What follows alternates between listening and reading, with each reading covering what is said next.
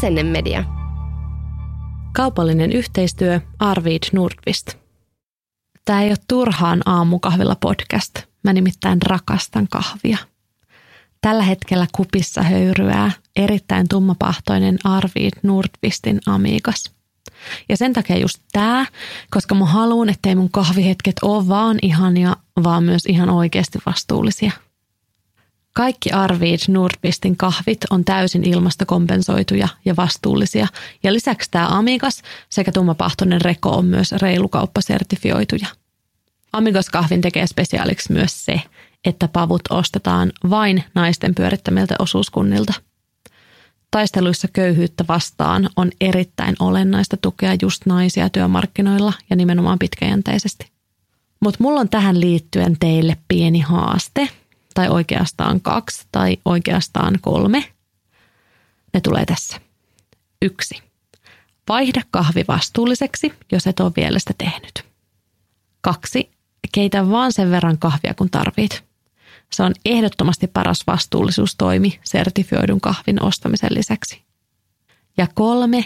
Järjestä tulevalle viikolle joku ihana elämyksellinen kahvihetki. Se voi olla vaikka termarikahvit metsässä tai höyryävät kahvikupilliset kotipihalla tai missä tahansa ystävän kanssa herkutellen tai ihan mitä tahansa mielikuvitusrajana, kuhan kahvihetkistä oikeasti ottaa nautinnon irti. Toivottavasti otat haasteet vastaan. Nautitaan aamukahvilla hyvällä omalla tunnolla. Lisätietoa saat osoitteesta www.arvidnordvist.fi.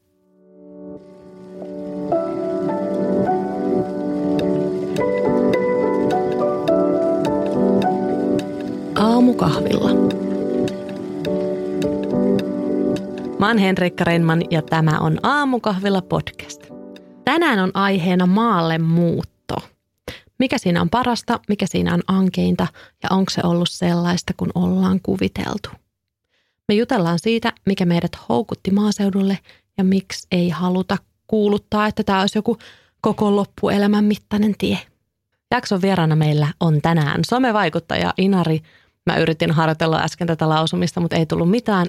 Fernandes. Se meni täydellisesti. yes. Inari pitää äidin puheenvuoro mediaa ja teki Sodankylän kunnan kanssa yhteistyön nimeltä Vaihtovuosi Sodankylässä. Näin on. Tervetuloa. Kiitos paljon. Ihana Mitkä... olla täällä Helsingissä. No niin, mä menisin just kysyä, että sä oot nyt niin kuin etelän, etelän hetelmänä täällä. Mä en voi uskoa, että mä sanoin noin. Kuvittele, miten meidän elämät on muuttunut. Jep.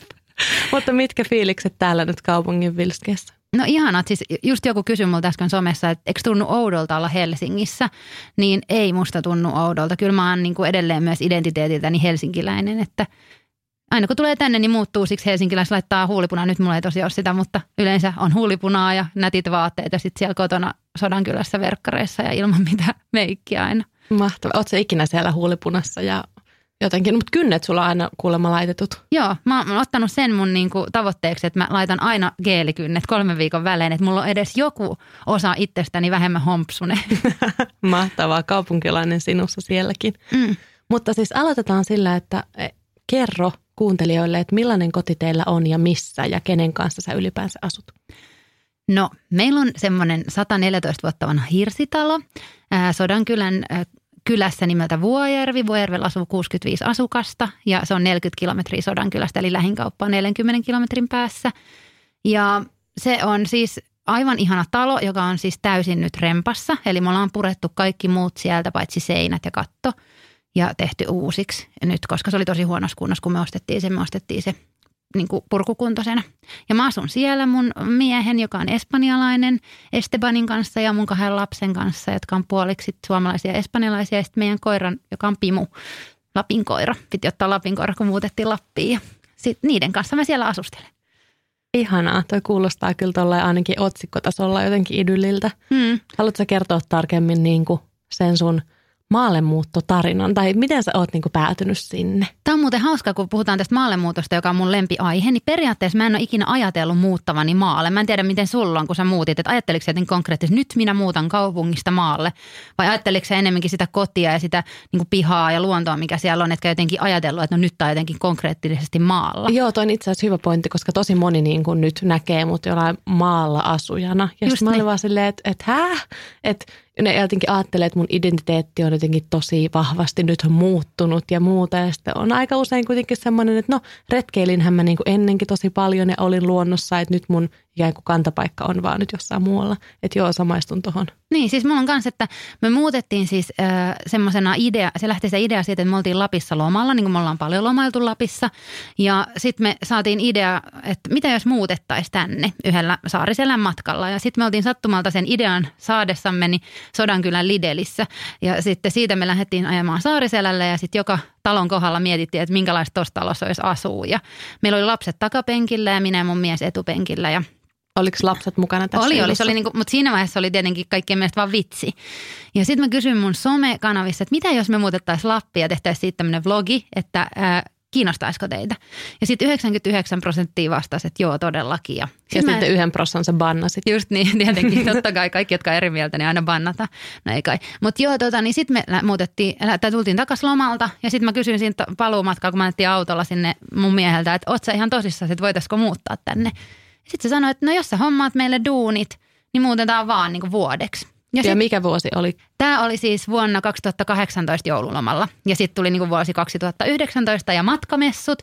Ja sitten mä menin sinne sitten ensimmäiseksi Sodankylän standille myymään tämän mun idean. Mä olin konseptoinut tämän sarjan. Sen nimi oli Vaihtovuosi Lapissa. Ja sitten tota, niin Sodankylä oli heti sellainen, että me halutaan tämä, mutta täytyy vielä niin kunnanvaltuuston viedä, viedä tämä läpi, koska siinä oli siis tietenkin, mä halusin siitä rahaa, että mä teen tätä vuoden tätä, tätä yhteistyötä. Ja sitten tuli kolme muutakin kuntaa, jotka olisi halunnut meidät ja sitten heti yhdeltä toiselta kunnalta tuli itse asiassa tarjous niin kuin ihan seuraavana päivänä jo, että hei me halutaan teidät tänne, että tässä on, saat 2500 kuussa, se oli se mun niin kuin tarjous heille, että mä 2500 kuussa laskutan yritykselle ja sitten saan sitä vastaan, te saa, ne saa ne mun sisällöt omaan käyttöönsä ja niin kuin markkinoin sitä meidän asumista siellä. Mutta sitten meillä oli jotenkin jäänyt se Sodankylä niin vahvasti, että se pitää olla tämä Sodankylä – niin sitten sit mun mies sai sieltä sijaisuuden, opettajan sijaisuuden, niin sitten me päätettiin, että me muutetaan sinne. Ja me mentiin tosiaan vuodeksi, mutta sitten kun vuosi oli kulunut, niin tuli toinen vuosi. Me jäätiin siihen vielä vuokralle ja oli sellainen, että no ollaan vielä toinen vuosi.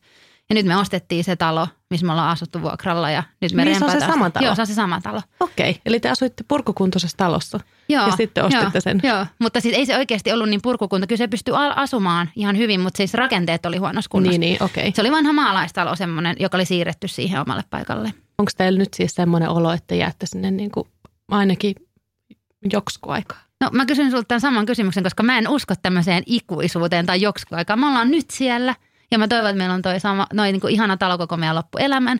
Mutta on meillä edelleen Helsingissäkin asunto, se on vaan vuokralla. Niin, niin. Että tavallaan niin kuin, mä tykkään olla siellä, meidän perhe tykkää olla siellä, mutta jos tulee sellainen tilanne, että pitäisi muuttaa Helsinkiin, niin sitten me ollaan edelleen Helsingissä. Joo. Ja miten sä? Mä haluan tietää, mä tykkään, koska... mä tykkään siksi niin tuosta jokskuaikaa, koska mäkään niin. en tykkää siitä, että ihmiset on silleen, no siellä te sit ootte eläkepäivinä. Silleen, miten niin? Et Se on ei nyt elämässä, hyvä tilanne. Niin, että ei mm. elämässä tarvitse tehdä mitään loppuelämän ratkaisuja. Totta kai ehkä, jos ostaa aika riskialttiin jonkun sijoituksen – niin saattaa olla, että siitä ei niin helposti pääse irti ja muuta. Että totta kai niin kuin taloudelliset resurssit on sellainen asia, mitä niin kuin miettii, että jos ostaa jostain Kainuun korvesta jonkun No me ollaan just ostettu semmoinen tavallaan keskiarvohinta meidän kylässä taloille on 30 000 euroa. Me ollaan nyt käytetty 177 000 euroa meidän talon remonttiin ja siinä ei ole vielä sitä ostohintaa. Että. Niin, no, no nämä on semmoisia. me ei tulla ikin saamaan niitä rahoja takaisin.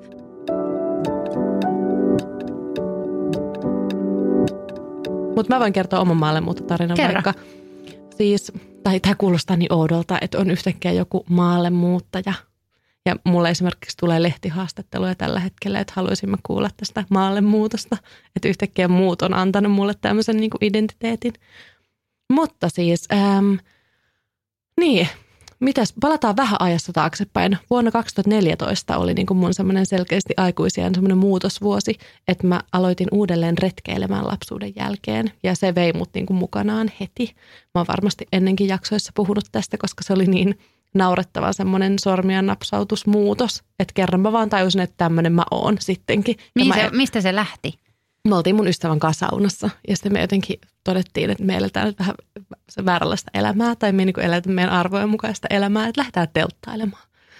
Ja siitä se sitten niin lähti vyöryvänä kivenä eteenpäin ja 2017 mä aloitin sitten täyspäiväisenä yrittäjänä ja se vei mut sitten niin paljon kaukomaille ja matkustamaan ja tälleen, mutta silloin mulla tuli niin ahdistus, että ei tämä ole niin se, mitä mä haluan tehdä, että mä haluan kyllä olla liikkeellä ja jotenkin reissussa ja luonnossa, mutta et en tällä lailla kestämättömästi. Ja sitten tuli semmoinen kliseinen eräopaskouluvuosi 2018-2019, ja mä olin eräopaskoulussa Tammelassa, Forssan kainalossa. Mä olin siellä aina viikot ja sitten viikonloput Helsingissä. Ja mä tajusin aina viikonloppuisin, kun mä tulin perjantaina Kampin tuohon bussiterminaaliin ja Kampin kauppakeskukseen, että mä en halua tulla tänne. Että mä en tykkää tästä hektisyydestä ja kaikki äänet kuulosti niin kuin tosi kovilta. Mä oon aika semmoinen aisti ärsykkeille herkkä ihminen. Ja jotenkin se oli ihan liikaa se kaupunki. Ja mä tajusin, että miten paljon mä haluaisin aina jäädä sinne Tammelaan – meillä oli siellä semmoinen opiskelukavereiden kanssa semmoinen hirsimökkikommuuni. Ja jotenkin mä keräsin siellä sieniä ja jotenkin näin luonnon jotenkin muutokset niin läheltä ja jotenkin koko ajan. Mä en ollut tajunnutkaan, miten paljon niin vuodessa eri sesonkeina tapahtuu asioita. Tuntuu, että se vuosi oli niin monen vuoden mittainen, kun jokaiseen asiaan pystyi keskittyä niin hyvin. Mutta joo, se eräopaskoulu sitten loppui ja mä, mä, mä erosin sen vuoden aikana ja jotenkin siinä kohtaa oli vaan jotenkin pää vähän liian raskas kaikkeen, että mä en toteuttanut sitä haavetta vielä siinä vaiheessa, vaan mä, jäin, mä jätin sen, siis haavetta siitä maallemuutosta tai jonnekin luonnon ääreen muutosta, niin jätin sen niin kuin hautumaan aivoihin, kunnes sitten tapasin mun nykyisen puolison ja me sitten jotenkin yhdessä lähdettiin heti etsimään sitä melkein saman tien, kun ruvettiin seurustelemaan, niin tajuttiin, että no niin, nyt me etitään niin kuin koti jostain skutsista yhdessä. Mitkä teillä oli kriteerit sille kodille? No me etittiin ö, vesistön, järven tai meren läheltä ö, hirsistä ö, riittävän tilavaa, mielellään vanhaa. Me etittiin vanhaa taloa. Meillä oli siis kriteerinä myös se niin kuin sijainniltaan, että mun vanhemmat on Kouvolassa ja sitten mun pitää käydä Helsingissä töiden vuoksi, että jostain, niin kuin, että näihin kahteen paikkaan olisi suht järkevä ajomatka. Ja sitten – Mä tulinkin heinäkuussa raskaaksi ja sitten olikin yhtäkkiä semmoinen tuli hännän alla, että okei, olisi ehkä kiva löytää joku yhteinen koti tälle meidän pienelle perheelle. Että eihän se nyt välttämätöntä olisi ollut, mutta ehkä ihan kiva kuitenkin saada koko konkkaranka saman katon alle. Ja sitten me oltiin käyty kesällä katsomassa Porvoon saaristossa yhtä kohdetta. Se oli vähän semmoinen riskialtis kohde. Siellä oli nippusiteillä korjailtu vaikka mitä ja me, me ei sit sitä hankittu. Mutta samasta saaresta tuli sitten myöhemmin – toinen kohde myyntiin syksyllä. Ja me tajuttiin heti, että okei, tämä ei ole vanha, se on vaan reilu kymmenen vuotta vanha, mutta me tajuttiin heti, että okei, tämä on niin kuin meidän. Ja sitten me muutettiin sinne viime joulukuussa ja siellä me nyt ollaan yhtäkkiä elätty niin kuin meren äärellä, vaikka mäkin on aina ajatellut olevani niin kuin järvi-ihminen – sitten toisaalta kyllä mä koen myös ihan samalla tavalla, että mä käyn kuitenkin töissä täällä Helsingissä ja koen itseni yhtä lailla edelleen kaupunkilaiseksi. Ja mikä niin kuin on myös kiva, että Porvoon kaupunki on tosi semmoinen niin eläväinen kaupunki siinä viekussa. Joten ei ole tarve niin kuin välttämättä karsia kaikkea jotenkin kaupungin rippeitä. Että ehkä myös, mikä häiritsee ihmisten puheissa, on jotenkin semmoinen ehdottomuus. Että sitten jos asut maalla, niin sitten olet maalainen.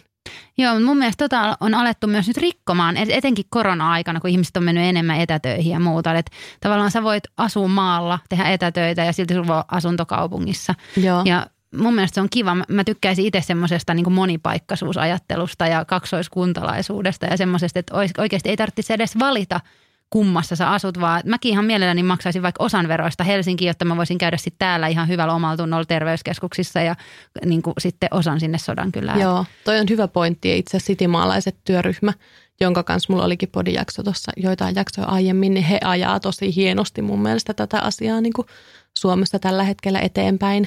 Meillä on esimerkiksi haave siitä, että me voitaisiin asua aina talvet tunturissa ja sitten muuten täällä saaristossa, että mä rakastan myös Lappia ja pohjoista ja tunturituulia ja sitä kaikkea. Ja jotenkin haluaisin olla lumen äärellä silloin, kun sitä vielä jossain on.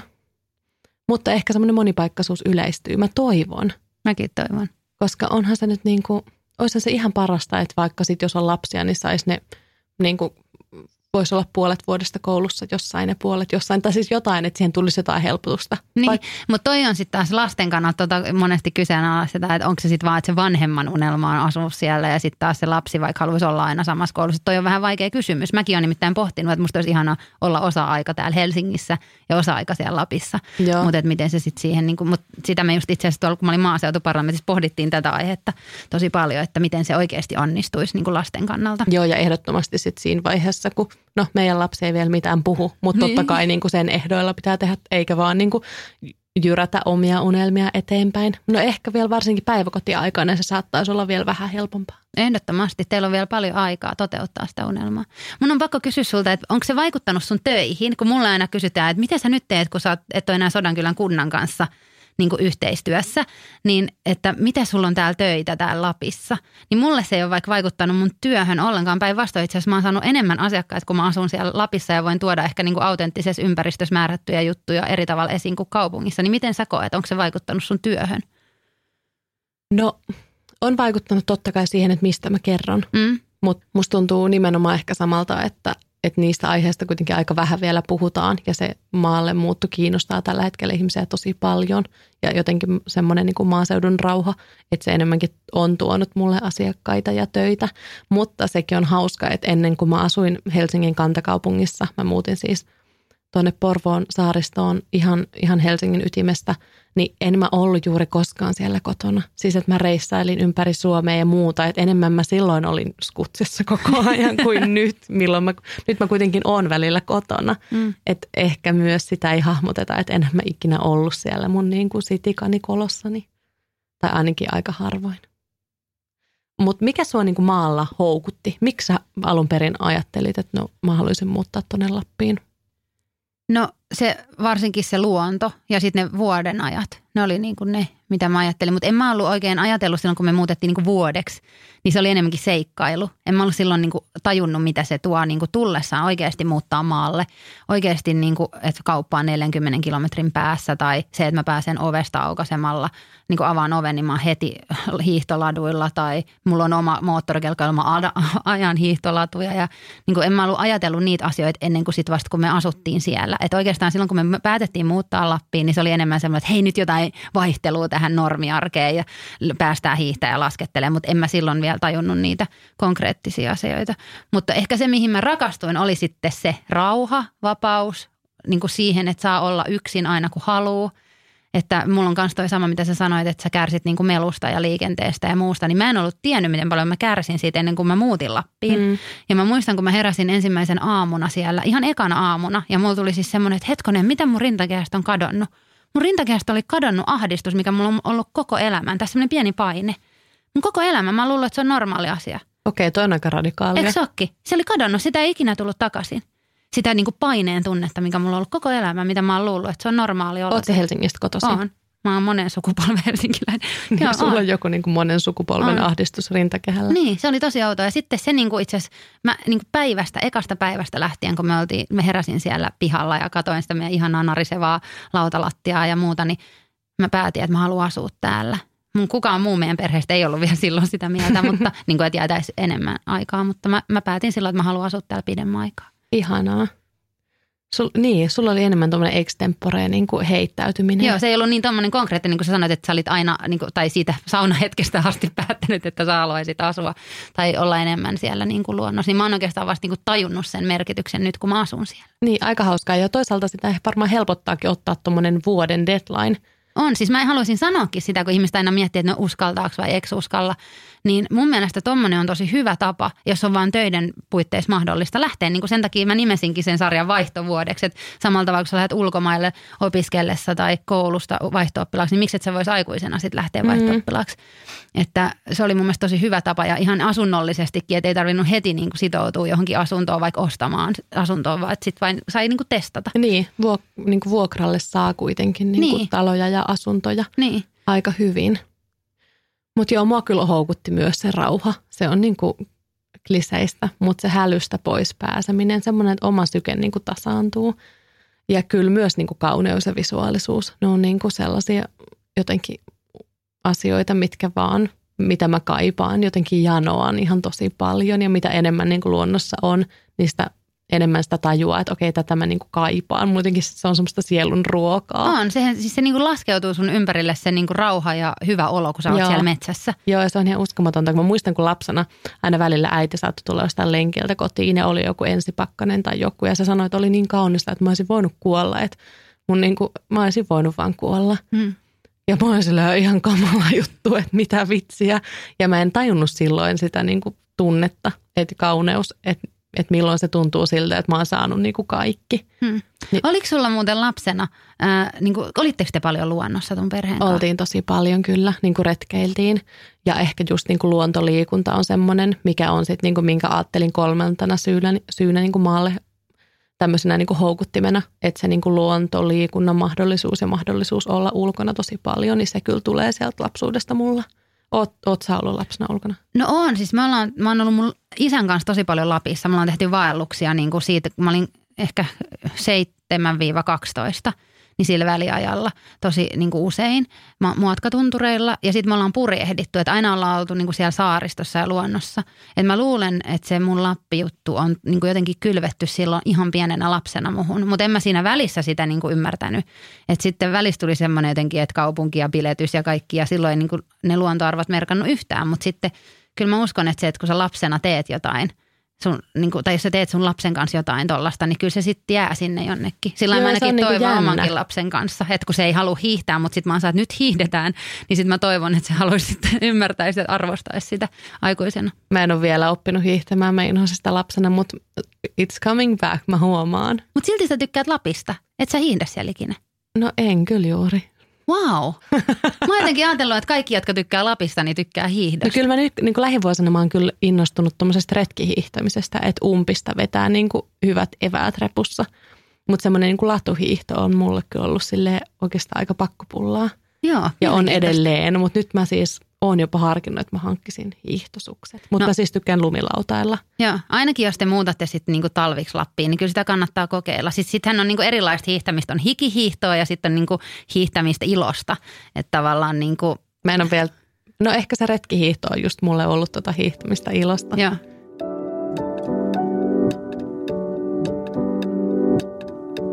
Musta tuntuu kyllä jo, että se menee noin, että mitä lapsena on kokenut ja jotenkin ne maisemat ja sielun maisemat ja kokemukset, niin ne jotenkin vaan juurtuu tosi syvälle ja niistä ei pääse niinku eroon. Mutta niitä Siis saa ehkä vasta hyviä. arvostaa niinku myöhemmin. Tai en mä Mm. tiedä, oot sä niinku aina ollut sillä onko sulla niinku ollut siellä takaraivassa. Tai sä sanoit, että ei ollut, kun että sä olit vasta saunassa tajunnut, että sä elät arvojasi vastaan. Niin. Kyllä, kyllä, mulla, kyllä mulla oli tuossa välissä semmoiset, niin semmoisia vuosia, milloin mä ajattelin, että mä en ikinä halua asua missään muussa kuin kerrostalossa. Mä niin vankkumattomasti uskoin, että niin kuin kaupunkielämä, semmoinen sykkeessä eläminen, joku niin kuin kaupunkikulttuurin kehittäminen, ne on niin kuin semmoisia mun intohimon asioita. Ja nyt mä oon silleen, että nää, että mä voin jättää ne jollekin. Mä, niin kuin mä edelleen nautin todella paljon vaikka kaupunkikulttuurin kuluttamisesta, mutta ytimessä asuminen niin tuntuu kyllä tällä hetkellä niin kuin todella kaukaiselta ajatukselta. Ainakaan pitkäaikaisesti. Mm. Sitten mä tykkään kyllä tulla jo jonnekin Staycation hotellilomalle ja olla aivan siis kuluttaa kaikkia kaupungin palveluita ja kulkea. No huulipuna on hauska tämmöinen, mitä mäkin aina ajattelen, että sitten mä menen Helsinkiin ja mä laitan huulipunaa. Nyt on ollut harmi, kun on ollut maskit, niin on ollut niinku se huulipuna vähän niin kuin mennyt hukkaan. Jep, ja on se muutenkin sitten, kun sitä huulipunaa joskus laittaa, niin sitten mä koko ajan on silleen, onko tähän passa, onko se levinnyt, miltä se näyttää. Siis silleen, eihän se nyt ole mikään stressivapaa juttu yhtään. Ei todellakaan, ei todellakaan. Mutta sä kerroit, että, että parhaita asioita on ollut just ehkä semmoiset asiat, mitä sä et niinku tajunnut. Mitä muita parhaita asioita on tuonut Sodankylä teidän elämään? No siis tietenkin se, että sä voit, niin kuin Sodankylä on kesken Lappia, että sä pääset kahdessa tunnissa ihan mihin vaan isoon, niin kuin, tai ihan mihin tahansa oikeastaan. Rukalle, Ylläkselle, Saariselälle, ihan mihin vaan sä pääset kahdessa tunnissa. Kuuluuko Sodankylä muuten niin kuin Saamen maahan?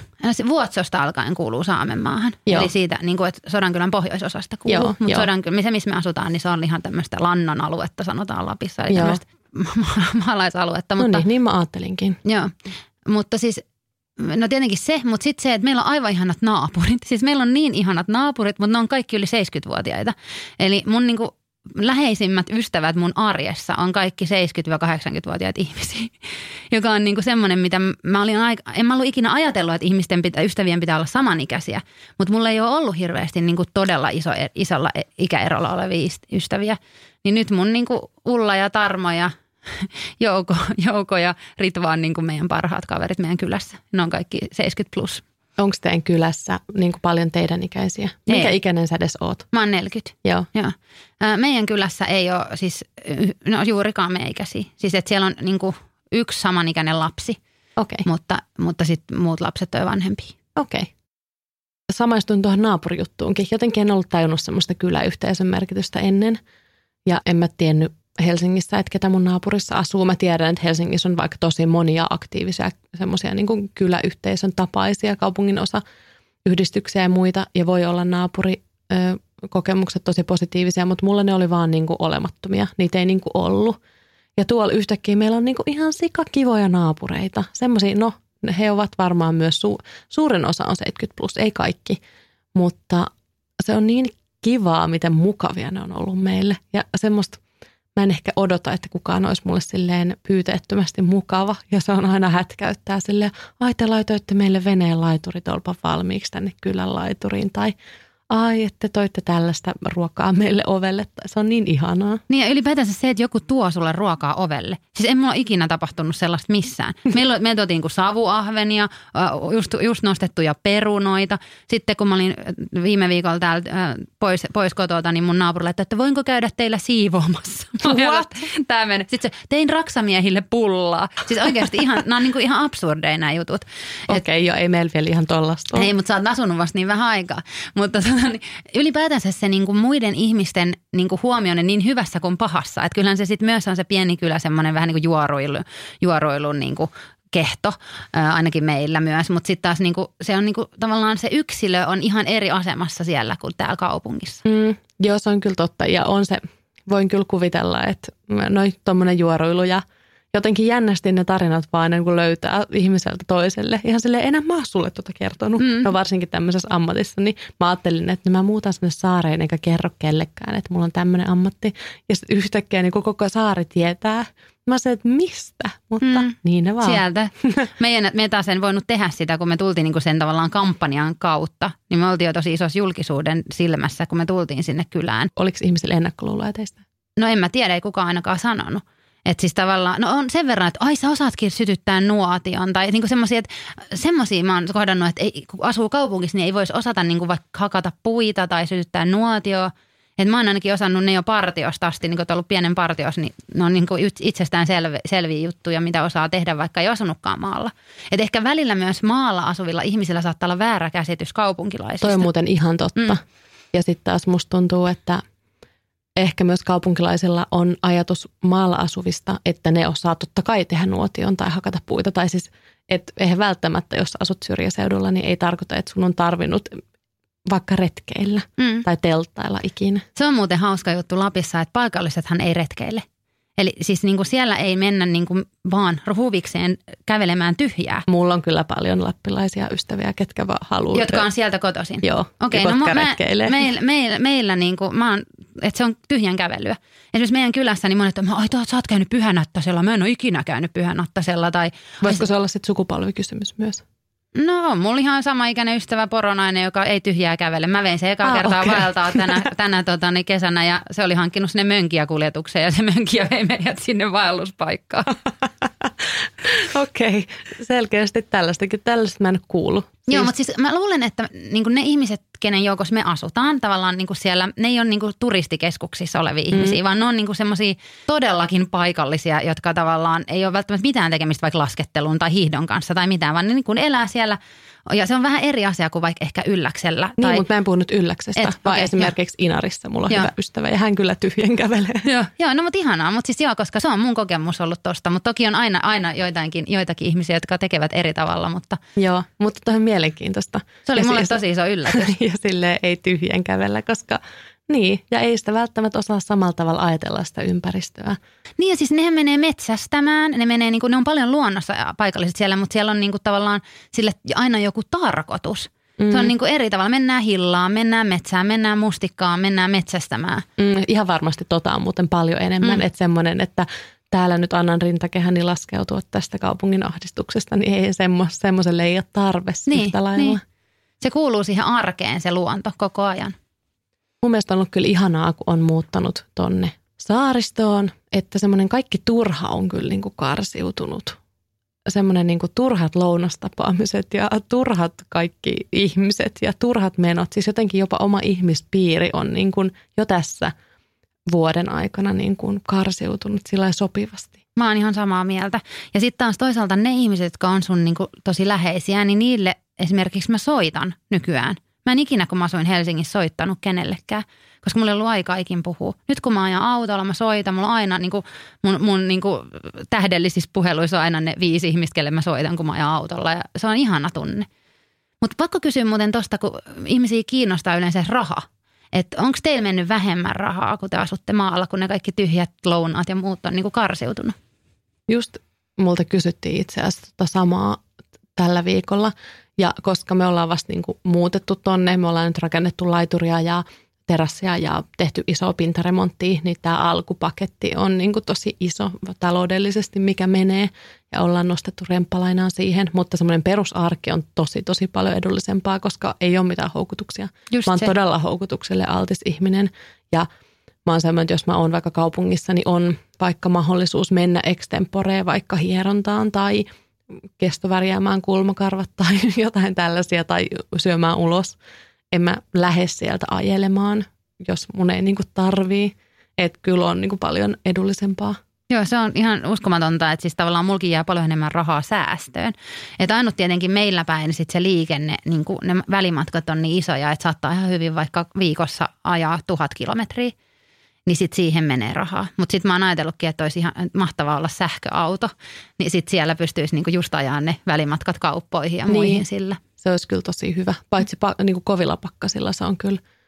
Ja sitten kun on miinus 30, niin, niin. mä en tiedä vielä pystyisikö mä luottaa sähköautoa siinä. Mutta jos olisi yksi tavallinen ja yksi sähköauto. Niin no joo, sitten hmm. se voisi olla Kaksi autoa hyvä. meillä on nytkin. Se oli aika iso pettymys mulle, kun me muutettiin Lappiin. Että mä tajusin, että me tarvitaan toinen auto. Joo. Koska mä oon mennyt siis Helsingissä aina joka paikkaa pyörällä. Ja auto on ollut vaan semmoinen, mihin mennään, kun mennään mökille. Joo, mä itse asiassa mun mielestä ehdottomasti surkein puoli maalla asumisessa on autolla ajo.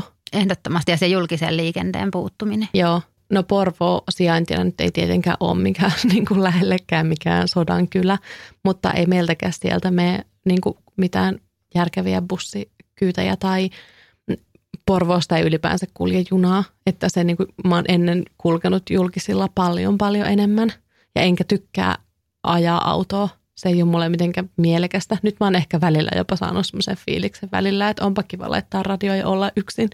Mutta mä en aina tiedä, mikä liittyy siihen, että on pieni vauva. Että, et Tarvii mikä, vaan yksi olo ja mikä tahansa kelpaa. Jep, että mä en aina tiedä näissä muutoksissa oikeastaan, että mikä liittyy maalle muuttoon ja mikä tuohon vauvahommaan. Mutta... Sulla on tapahtunut kaksi tosi isoa muutosta samaan aikaan. Sä oot tullut äidiksi ja muuttanut maalle. Jep. Se on muuten varmaan tosi mielenkiintoista, koska just tollain sekoittuu ne, että mikä johtuu mistä. Niinpä, ja sitten on vielä niin kuin uusi puoliso kyljessä, niin on niin, niin no sekin vielä. Kaikki, kaikki haaveet kerralla uusiksi.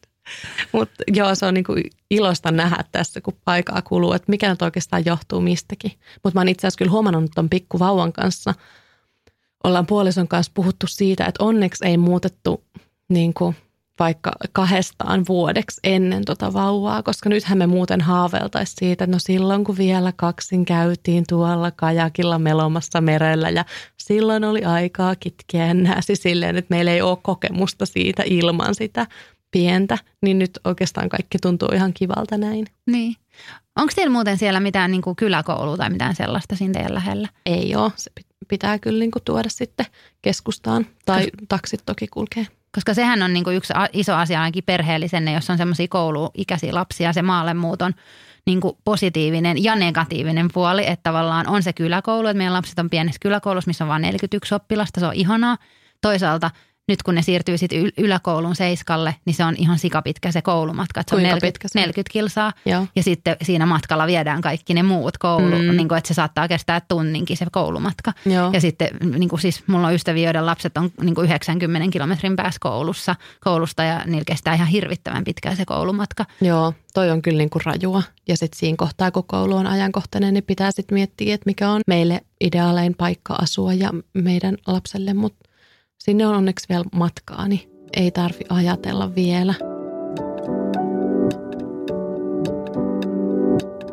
Mitä muita huonoja puolia sun mielestä maalla asumisessa on? No siis ihan rehellisesti sanottuna, vaikka mä oon nyt asunut kaksi ja puoli vuotta, niin mun on hirveän vaikea löytää vielä niitä niin kuin, että olisi jotain niin, kuin se, niin huonoa, että se niin kuin ärsyttäisi mua ihan hirveästi. Et toki se niin kuin yksinäisyys, että ei mulla ollut, niin kuin, kun me muutettiin sinne, niin ketään ystäviä siellä. Ja mä oon asunut just taas semmoisessa taloyhtiössä Helsingissä, missä on ollut tosi paljon naapureita ja jos on ollut yksinäinen, niin on voinut vaan kirjoittaa jollekin meidän Facebook-ryhmään, että hei, tuleeko joku lounaalle pihalle tai kahville ja lapset olekin yhdessä, niin puuttuu niin kuin täysin se päivittäinen vertaistuki. Että ne ystävät on just tosiaan mm. plus 70 niin kuin siinä lähellä, on mulla samanikäisiäkin ystäviä, mutta hän asuu 75 kilometrin päässä. Mm. Niin se ei ole niinku semmoinen, että sä lähdet iltakävelylle yhdessä. Et sitä mä niinku kaipaan kaikista eniten. Et vaikka musta on ollut ihan mieletön, että mä oon voinut saada nelikymppisenäkin tosi läheisiä ystäviä, niin ne ei kuitenkaan ole jokapäiväisessä arjessa mukana, joka on mm. sitten taas niinku surullista. Mutta sitten on onneksi ihmiset, kelle voi soittaa täällä niin Helsingissä ja sen takia nämä Helsingin vierailut on myös tosi tärkeitä, että voi nähdä sitten niitä ystäviä. Niin, ei soitto vaan ole ikinä ihan se sama. Ei, niin. Saan kyllä kiinni tuosta ja jännästi meillä on niin, kuin niin samanlaisia ajatuksia. Mäkin olen niin kuin ruvennut tajuamaan, että vaikka meillähän on Helsinki tosi lähellä, niin semmoinen nopea näkeminen on niin kuin hankala. Ei nyt lähde niin kuin termarikahveille. Mä yritän välttää yksityisajelua muutenkin, niin en mä nyt lähde miksikään vartiksi. Et mä lähden aina moneksi tunniksi tai yritän pakata koko päivän täyteen ystävien näkemistä ja töitä ja muuta. Että niin kuin asioiden – semmoinen ystävien nopea näkeminen on aika mahdotonta. Ja mm. aika harva oikeastaan sitten niinku tulee, e, vaikka no aika moni ystävä on mulla just Helsingissä tai muualtakaan Suomesta vaan silleen niinku tunniksi meille Mut ja ajaa ne, pois. Tuleeko ne teille kylään sillä vaikka viikonlopuksi? Tulee, Joo. kyllä. Koska se on mun mielestä ollut aivan ihanaa, että nyt kun on iso, isot neljöt verrattuna Helsinkiin, jos ei voinut ikinä pyytää ketään aikuisia yökylään, niin nyt kun on niinku iso talo – niin sä voit pyytää sinne ihmisiin niin kuin lomalle. Et on aina, kun on joku etelän loma, niin meillä on aina, aina niin kuin full booked meidän, meidän talo. Että sitten meillä on aina saattaa olla viikon tai kaksi ystäviä kylässä. Ja se, pieni introvertti minussa sille ahdistuu, että olisi ihan kamalaa. Meillä kävi 140 vierasta ensimmäisen vuoden aikana. Ihan hirveetä. Mä taas rakastan sitä, se on musta ihanaa. Parhaimmillaan meillä oli 21 vierasta samaan aikaan. Okei, okay. siis no niinku, mutta ne jo pärjää niinku keskenään. Niin, niin. mutta kyllä mun piti tehdä ruoa, ruoa ja perata sängyt niille. Ah, okei, okay, no niin, joo. Sä oot oikein kunnon tämmöinen niin maatalon pitäjä ollut, siis, mutta se on oikeasti ihanaa, että ihmiset tulee käymään. Ja sitten kun ne tulee kylään, niin voi tehdä semmoisia niin asioita kuin mennä sieneen tai olla paljussa tai lähteä metsäretkelle – ja se oleminen on jotenkin tosi paljon intensiivisempää ja se niin kuin tosi usein vie paljon syvempiin keskusteluihin, ainakin mm. meidän elämäntilanteessa, kun on jo paljon pieniä lapsia, kun se, ne lapset on mennyt nukkuun ja sitten sulla oikeasti on aikaa keskustella niiden aikuisten kanssa. Joo, me ei olla ehkä ihan vielä tuolla tässä, tässä elämäntilanteessa, mutta, mutta joo, se on kyllä kivaa ja pystyy niin kuin tulevaisuudessa varmasti sitten, kun toi tikku tuosta kasvaa, niin pystyy vielä niin kuin ihan eri lailla syventyä niihin vieraisiin ja oikeasti kestitsemään ihmisiä ja järjestämään juhlia. Se voi olla, että säkin tykkää tulevaisuudessa siitä, että 200 se voi, vierasta. Se voi olla, mutta siis olen mä sanonut myös välillä suoraan, kun on tulossa niin kuin joka viikonlopuksi perheitä kylään, että, että nyt me halutaan olla omineen. Että kyllä onneksi osaa myös sanoa niitä rajoja, mutta se on ehdottomasti super hyvä puoli ja toisaalta myös nihkeä puoli, että sit ihmiset on aina sillä yötä ja pitkän kaavan kautta ja että mä kaipaisin itse mun elämään myös semmoista lyhyempää näkemistä. Mutta nyt mä oon saanut yhden ystävän Porvoosta. Ihanaa. Joo. Kuule, mulki oli eka yksi ystävä ja se on niinku se tosi merkityksellinen ja sitten pikkuhiljaa. Mä luulen, että ihmiset on sanonut mulle, että yleensä kaksi vuotta on sellainen aika, kun sä asut uudella paikkakunnalla, että sit sä alat niinku oikeasti niinku saamaan sitä, sitä niinku verkostoa mm. elämäänsä. Mm. Mutta ehkä muutenkin semmoinen extempore-eläminen on kuulunut niin kuin mun tapaan elää ja se on mahdotonta. Mm. Mä en saa mun kulmakarvoja värjättyä, koska mä en voi tehdä sitä extemporea, vaan mun pitäisi varata etukäteen se ja sitten jotenkin järjestää sille kalenterissa aikaa tai extempore oikein mitään. Mutta mulla ei ole enää siis kunnon kalenteriakaan, kun mä asun tuolla Lapissa. Että se tavallaan ne aikataulut, mikä oli, niin kuin, esimerkiksi nyt kun mä oon Helsingissä viisi päivää, mulla on joka päivä aamusta iltaan minuutti aikataulu. Semmoista mun elämä oli ennenkin. Ja sitten kun mä oon muuttanut tonne, niin, aika, niin kuin mun sisko aina nauraa, että miten sä, sit, eikö sä, et sä lukenut sun meileitä tänään? Mä en, mä oon koko päivä hiihtämässä. Että en mä niin kuin lue välttämättä joka päivä vaikka meilejä. Mm. Mutta sitten musta on ihanaa, kun mä voin laittaa nämä kynnet mun kalenteriin. Sitten mulla on niin kuin kerran kuussa vähintään jotain siellä kalenterissa. Sodan kylässä joku laittaa sun kielikynnet niin. aina. Toi on musta mahtava yksityiskohta. Että semmoinen paikka siellä sitten on. Luostolla, se on ihan meidän lähellä. Mahtavaa. Mutta onko teillä niinku koko perhe viihtynyt maalla? No on siis yleisesti, mutta sitten just, just on tämä, että kun mä olin ajatellut, että me muutetaan Lappiin ja meidän lapset rakastaa laskettelua ja hiihtoa, että ne rupeaisi tykkää retkeilystä, niin se on aina riidan paikka, kun meidän pitää lähteä retkelle tai laskettele tai hiihtää. Kulp. Niin, että se tavallaan niin kuin, pienempi lapsi tykkää tosi paljon hiihtämästä, laskettelemisesta ja retkeilystä, mutta sitten vanhempi lapsi ei yhtään. Että sitten sille on niin kuin, tavallaan aina se pitää niin kuin lahjoa tai muuta, että se lähtee mukaan ja sitten siihen liittyy aina yleensä semmoinen niin riita. Mutta sitten hän tykkää siitä, että hänellä on niin kuin paljon tilaa omassa tai hän saa nyt ison oman huoneen, kun meidän remontti on valmis. Ja niin kuin tämmöisistä asioista hän tykkää siitä, että on pieni koulu. Mutta sitten esimerkiksi siellä koulussa ei ole yhtään sama ikäisiä ystäviä hänellä. Että mm. sitten ystävät on vanhempia ja ne lähtee ensi vuonna sieltä koulusta pois. Niin sitten se niin kuin tavallaan pieni, niin kuin se on se negatiivinen puoli siinä pienessä koulussa, että ei välttämättä ole saman luokalla yhtään sama ikäisiä ystäviä. Mm niin kuin sekä että mm. molemmin puolen fiiliksiä. Joo ja sitten mun mieshän oli aluksi ihan sillä melkein suuttu mulle, että oliko tämä joku salaliitto, että sä olit luullut, sä olet koko ajan päättänyt, että me jäädään tänne asumaan. No kun mä muistin, että hän halusi vuoden jälkeen pois. Joo, hän oli ihan se, että hän, meidän piti tulla tänne vuodeksi, että mitä hitsiä, että nyt sä oot niin puhut, että me jäädään tänne. Sitten mä olisin, että apua, että ei tämä ole mikään salaliitto, mutta musta vaan tuntuu siltä. Mutta hän oli aina ajatellut, että hän palaa hänen omaa virkaansa Espooseen. Ja, ja niin sitten meillä oli tosi iso riitakin siitä, just sit, kun piti päättää, että jäädäänkö me vai lähdetäänkö me. Niin meillä oli ihan niin kuin semmoinen melkein avioero riita siitä. Että, mutta sitten onneksi hän sitten niin keksi sen, että hän voi jäädä opintovapaalle siitä työstä. Ja sitten kun hän oli opintovapaalla sen vuoden ja pääsi niin nauttimaan näistä samoista jutuista, että aamulla saunaa ja hiihtolenkki, kun aikaisemmin hän oli aina lähtenyt seitsemältä aamulla kouluun ja tullut sitten viideltä illalla takaisin, ajanut pimeässä siellä. Niin sitten hän tajusi, että hei, tämä on ihan kiva asua täällä Lapissa. Ja mm-hmm. sitten niin sit hän niin innostui vasta oikeastaan senä toisena vuonna. Ja onhan se ihan eri juttu, jos oot niin tuommoisessa virka-aikaduunissa – Kyllä, se on kuin, aivan eri juttu. Kuin jos olet yrittäjänä tai opiskelijana tai muuta, että pystyt niin kuin vaikuttamaan sun omiin aikatauluihin ja pystyt esimerkiksi elää auringon mukaan – Just niin, koska pahintahan Lapissa on sitten se pimeys, tai pahinta ja pahinta se ei oikeastaan ole edes niin pimeätä kuin ajatellaan, koska silloin yleensä lunta, mm. niin kuin just tämä aika, on revontuli, on Mun mielestä täällä on pimeämpää. Niin siis on, täällä on paljon pimeämpää, mutta jos miettii, niin kuin, että sä käyt virka-aikan ko- töissä, niin se on rankkaa, että sä lähdet pimeällä ajamaan ja sitten tuut takaisin, niin on taas pimeätä. Että meilläkin on 40 kilsaa se matka sinne mun miehen työhön, niin se, että siellä voi tulla poroja, siellä voi tulla lumimyrsky, ihan mitä vaan, niin se on aika, aika rankkaa se ajomatka. On ja musta tuntuu, että aika moni just tämmöinen digginatiivi on silleen, joo muutat vaan maalle ja sit et tee mitään ja ei herätyskelloja ja silleen, että ei se nyt ole ihan kauhean monelle ihmiselle mahdollinen unelma. Se on just totta. Mutta ei se myöskään ole niin kaukainen kuin moni purnaa. Ei niin. Siis mä, mä, mä uskon, että tosi monella olisi oikeasti mahdollisuus muuttaa, koska vaikka sairaanhoitoalalla on ihan hirveä pula meillä niin kuin, ja opettajistakin niin, ja kaivosalan työntekijöistä ja muista, mutta siis niin kuin, äh, se, se, se vaatii semmoisen niin rohkeuden, että sä niin kuin uskallat heittäytyä johonkin, mistä sä et tiedä yhtään mitään. Ja se on niin kuin se, mitä, mitä niin kuin se vaatii eniten. Ja sitten asiat kyllä järjestyy, jos sä uskallat tehdä sen liikkeen. Niinpä. Joo, uskon itsekin näin tosi vahvasti. Mutta sä oot tällä hetkellä kaupungissa. Onko sulla usein ikävä kaupunkia? Mulla on ikävä ravintoloita, mulla on ikävä volttiruokaa, Mä oon ollut semmoinen äiti, että jos mä en jaksa kokota, niin sitten mä tilaan voltista ruokaa. Siis mulla on paljastus. Mä en ole ikinä voltannut. Täh? Jep. Vaikka sä oot asunut täällä ihan ytimessä. no huhu, aika en, mieletöntä. En ikinä. No siis äh, ehkä sä, säkin volttaat, jos mä en tiedä, tuleeko teille volttia Porvoossa. Ei tuu. Joo, no mutta se on ollut iso juttu, siis niinku se ravintoloiden puute. Et musta on ihana käydä syömässä ravintolassa – ja sitten niin kuin semmoisia pieniä asioita, mä kaipaan vaikka Ekperin leivoksia tai, tai eromangan munkkipossua. Siis semmoisia juttuja, mitä sä et vaan saa sieltä. Saat sä leivoksen tai munkkipossun, mutta et sä saa sitä just, mitä sä kaipaat. Mm. Mutta ne on tosi pieniä juttuja. Niin ja sitten kuitenkin käy täällä. Niin, mä käyn täällä ja nyt mä menen seuraavaksi tästä Ekperille ostaa leivokset. Ja niin kuin, ne on semmoisia asioita, jotka on niin yksityiskohtia, mutta eniten tietenkin kaipaa ystäviä. Mutta sitten loppupeleissä näkisikö mä mun ruuhkavuosi arjessa täällä, täällä etelässä niitä ystäviä yhtään useammin. Et me oltiin just eilen meidän ystäväporukan kanssa syömässä ja ne sanoi, että ne näki ensimmäisen kerran sitten viime näkemään, kun mä olin täällä. Mm. Eli tavallaan niin kuin, ihmiset menee siinä omassa arjessaan eteenpäin ja ei semmoisia niin kuin, illa, iltaistujaissessioita ainakaan tässä elämänvaiheessa, kun on moni lapsi jo, niin enää järjestetä hirveästi. Mm. Niin se ehkä välillä menee. Musta tuntuu, että mä kaipaan niin kuin kaupungissa eniten semmoista passiivista sosiaalisuutta, semmoista kahviloissa luuhaamista. Niin, e, niin kuin, että tavallaan välttämättä sun kanssa ei ole ketään, vaan niin kuin sä näet, että siinä Joo, ympärillä on ihmisiä. Joo.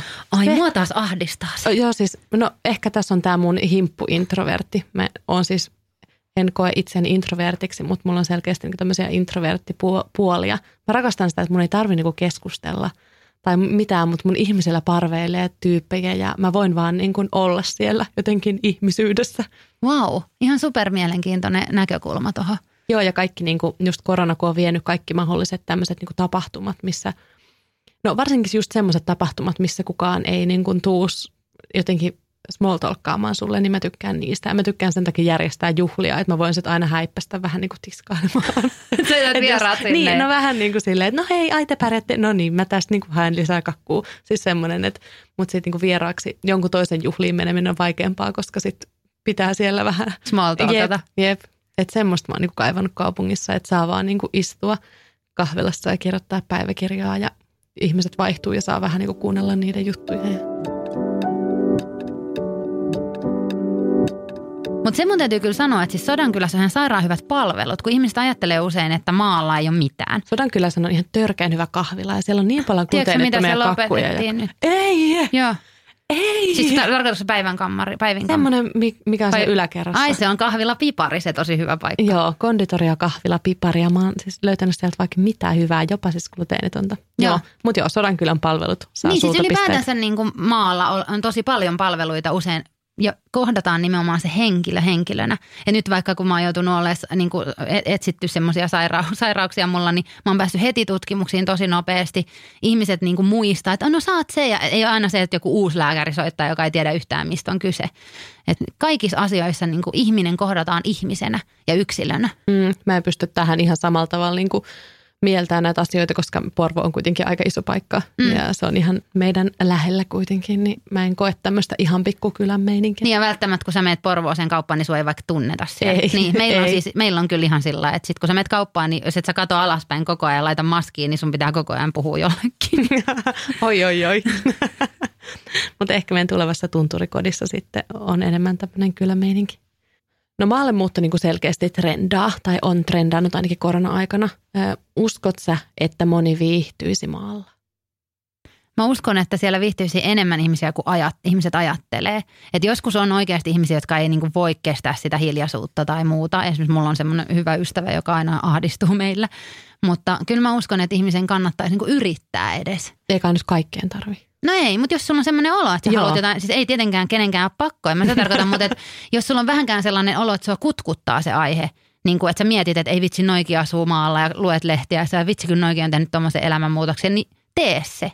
Joo, mä oon kyllä samaa mieltä, että jos pikkusen aina niin kuin kaihertaa tai ärsyttää tai herättää paljon tunteita, niin sit kannattaa kyllä jossain vaiheessa kokeilla. Ja sitten mä uskon myös, että jos sua ahdistaa vaikka hiljaisuus tosi paljon tai joku muu, niin ehkä se ei ole oikeasti hiljaisuus, joka sua ahdistaa, vaan sulla saattaa olla joku ihan muu juttu, mitä kannattaa tarkastella omassa elämässä. Koska mä ainakin koen niin, että mitä paremmin mä itse voin, niin sitä enemmän mä haluan olla myös yksi ja hiljaisuudessa. Toi on ihan totta ja se oli muuten hauska, kun me muutettiin nyt joulukuussa, niin mä ajattelin, että okei, vuoden pimeän aika ja mä en ole kauhean hyvä pimeän kanssa. Että miten, että ahdistunkohan mä siitä niin kuin pimeydestä, kunnes mä tajusin tuolla, että mä, ei se pimeä mua ahdista yhtään, vaan jotenkin mulla liittyy semmoiseen niin pimeään kaupunkiin. Mulla tulee semmoinen melankolinen ja semmoinen kotiikävä fiilis. Että nyt mua ärsyttää, kun meillä on niin kuin siinä meidän kadun pätkällä suht lähellä muutama katulamppu, niin ne pari katulampua mä oon silleen, kumpa mä saisin noin sun sammutettua, että ne sit ärsyttää mua, että ei se ollut yhtään se niin kuin pimeys. Kyllä mä huomaan myös omissa ystävissä niitä, jotka ei kyllä todellakaan tykkäisi asua noin kaukana kuin me vaikka asutaan. Että kyllähän niin kuin pitää tykätä tehdä niin kuin omia juttuja ja pitää tykätä olla itsensä kanssa Niin ja mun mielestä... tai niin oman perheensä kanssa ainakin. Niin, no kyllä itsensäkin kanssa varmaan Ainakin musta on ihanaa välillä myös just itseni kanssa mennä sinne metsään, mutta jotenkin niin kuin, jos et sä tykkää luonnosta, etkä, eikä sulla ole mitään sellaista niin kuin harrastusta, mitä sä voit harrastaa luonnossa, niin en mä tiedä, onko se sitten niin kuin semmoinen paikka.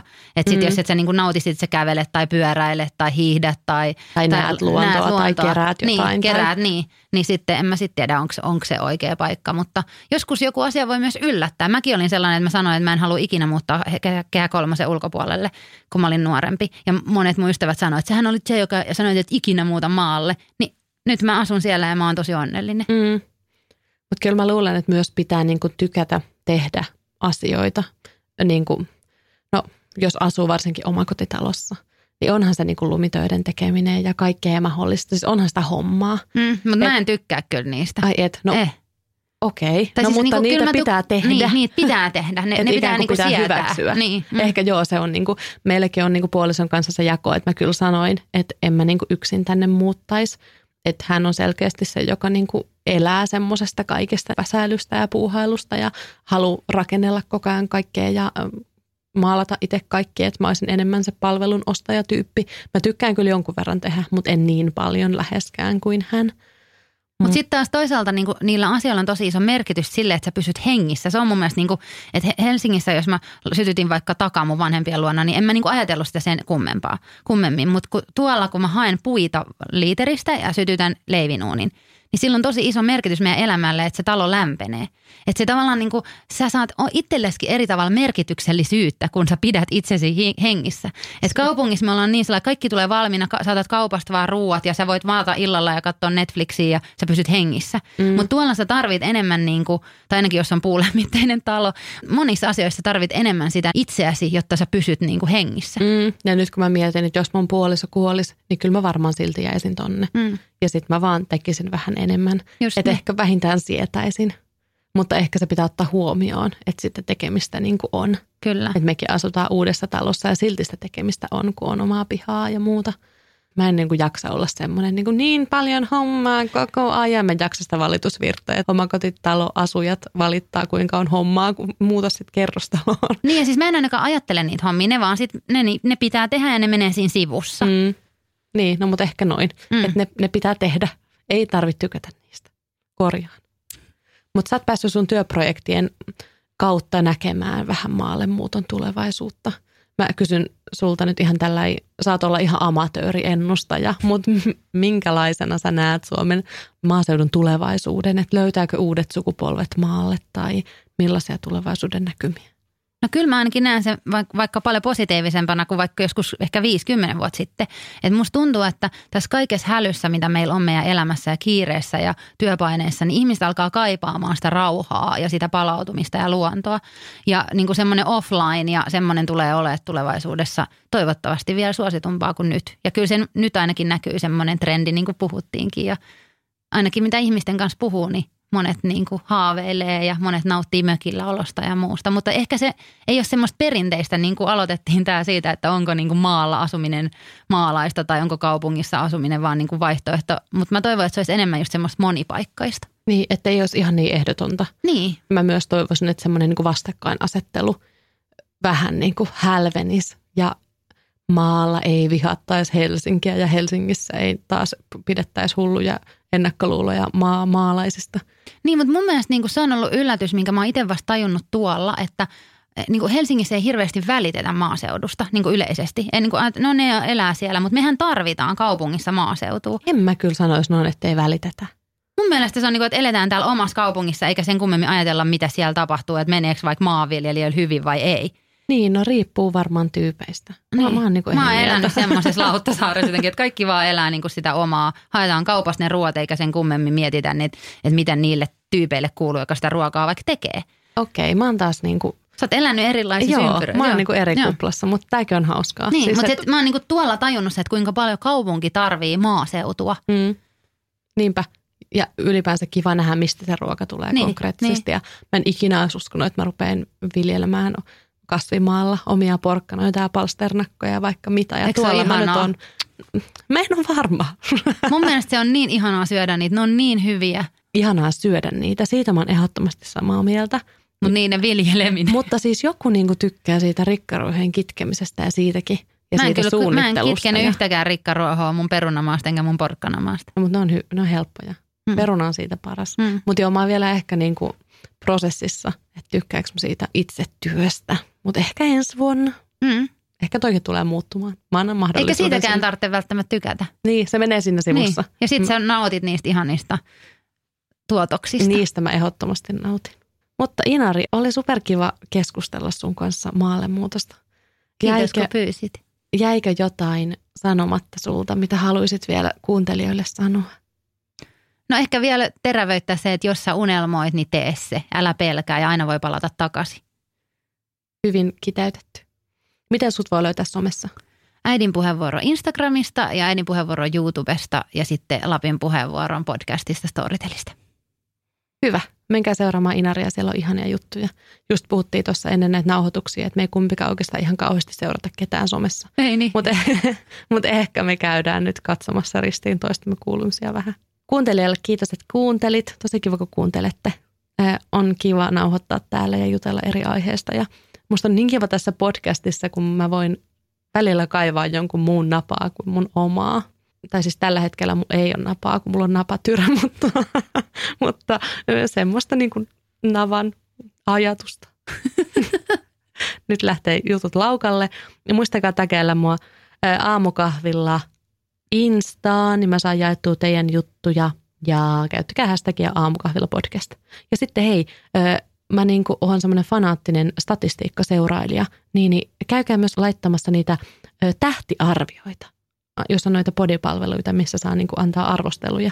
Voitte antaa niin paljon tähtiä kuin haluatte, mutta toivottavasti mahdollisimman paljon, koska tot, totta kai mä toivon, että niin kuin nautitte näistä jaksoista. Iloa viikkoon ja kuulemme taas.